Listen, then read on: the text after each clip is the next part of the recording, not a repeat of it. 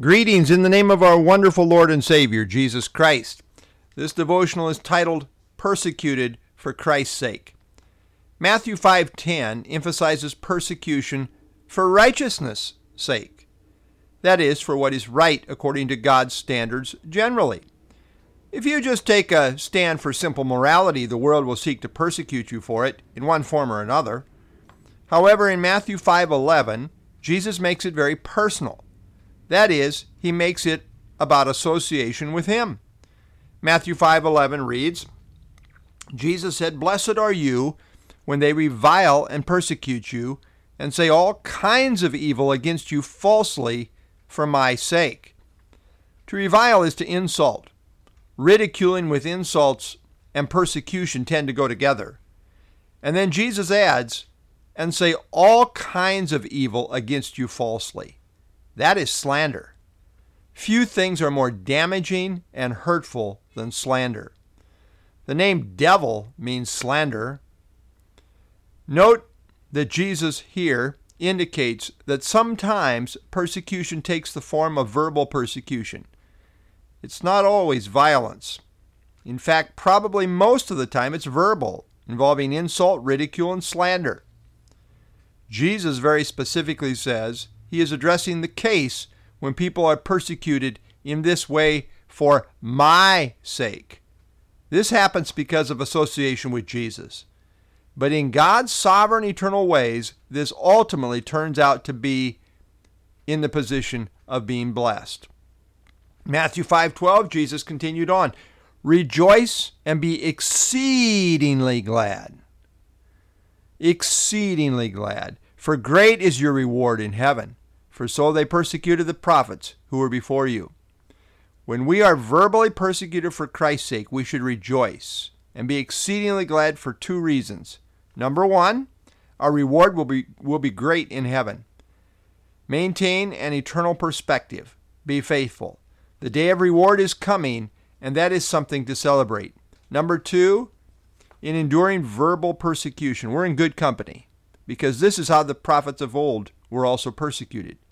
What an honor to be in the company of the holy prophets. Note the parallel here. The prophets were persecuted for being faithful to God, while we are persecuted for our faithfulness to Jesus. This, in effect, puts Jesus on par with God, which he is. This emphasis on persecution certainly shows that this discourse has application to the present time because in the kingdom there won't be any more persecution of God's people. Even though the kingdom proper is future, as God's children, as the body of Christ, as the bride of Christ, we are kingdom citizens, and we are to live like it. Paul said that those who practice ungodly behavior will not inherit the kingdom of God. 1 Corinthians 6 9 through 11.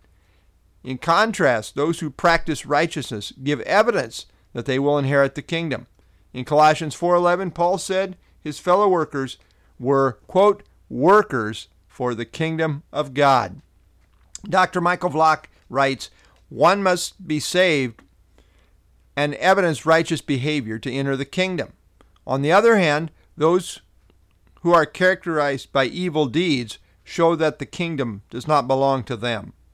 These truths do not indicate that salvation or kingdom entrance is based on works, but they show that, by faith, kingdom citizens have the power of the new covenant ministry of the Holy Spirit in their lives, bringing forth righteous behavior. Romans 14:17 says, "For the kingdom of God is not eating and drinking, but righteousness and peace and joy by the Holy Spirit. What Paul is saying is that we, as God's people in the church age, should live in light of a kingdom ethic because, in fact, we are kingdom people. We are headed for the kingdom and therefore should live accordingly. 1 Thessalonians 2 11 and 12 You know how we exhorted you and comforted and charged every one of you, as a father does his own children, that you would walk worthy of God who calls you into his own kingdom and glory. This is our calling. It's a kingdom calling. One biblical scholar writes, quote, Matthew chapters 5 through 7 represent the magna Carta, the great charter of the king. The Sermon on the Mount presents the king's description of true repentance, of a lifestyle that pleases God. In reality, it lays out the kingdom ethics of how God's people are now expected to live in light of their kingdom citizenship. There's an old spiritual that has a line that says, Everybody talking about heaven ain't going there. How true. If we truly know the King and are headed for the kingdom, it should be obvious in our life. We will live by a whole different ethic than does the world. But don't think the world's going to applaud us for it. As we openly identify with Jesus, we can expect that the world will, in one form or another, abuse us for it. It has always been the case. It was true of the prophets, it's true of Christ, and it will be true of us as well, if indeed our light shines brightly for Christ. But just as true, those abused for Christ's sake have a great reward in heaven. Keep pressing on, for the kingdom is about to come into full view.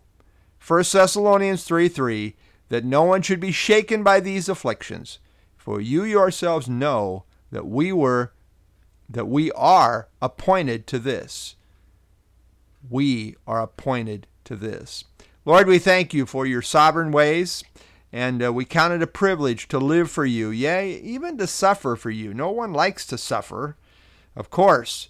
But Lord, uh, for your sake, it's a, it's a glorious uh, thing to be able to stand for you.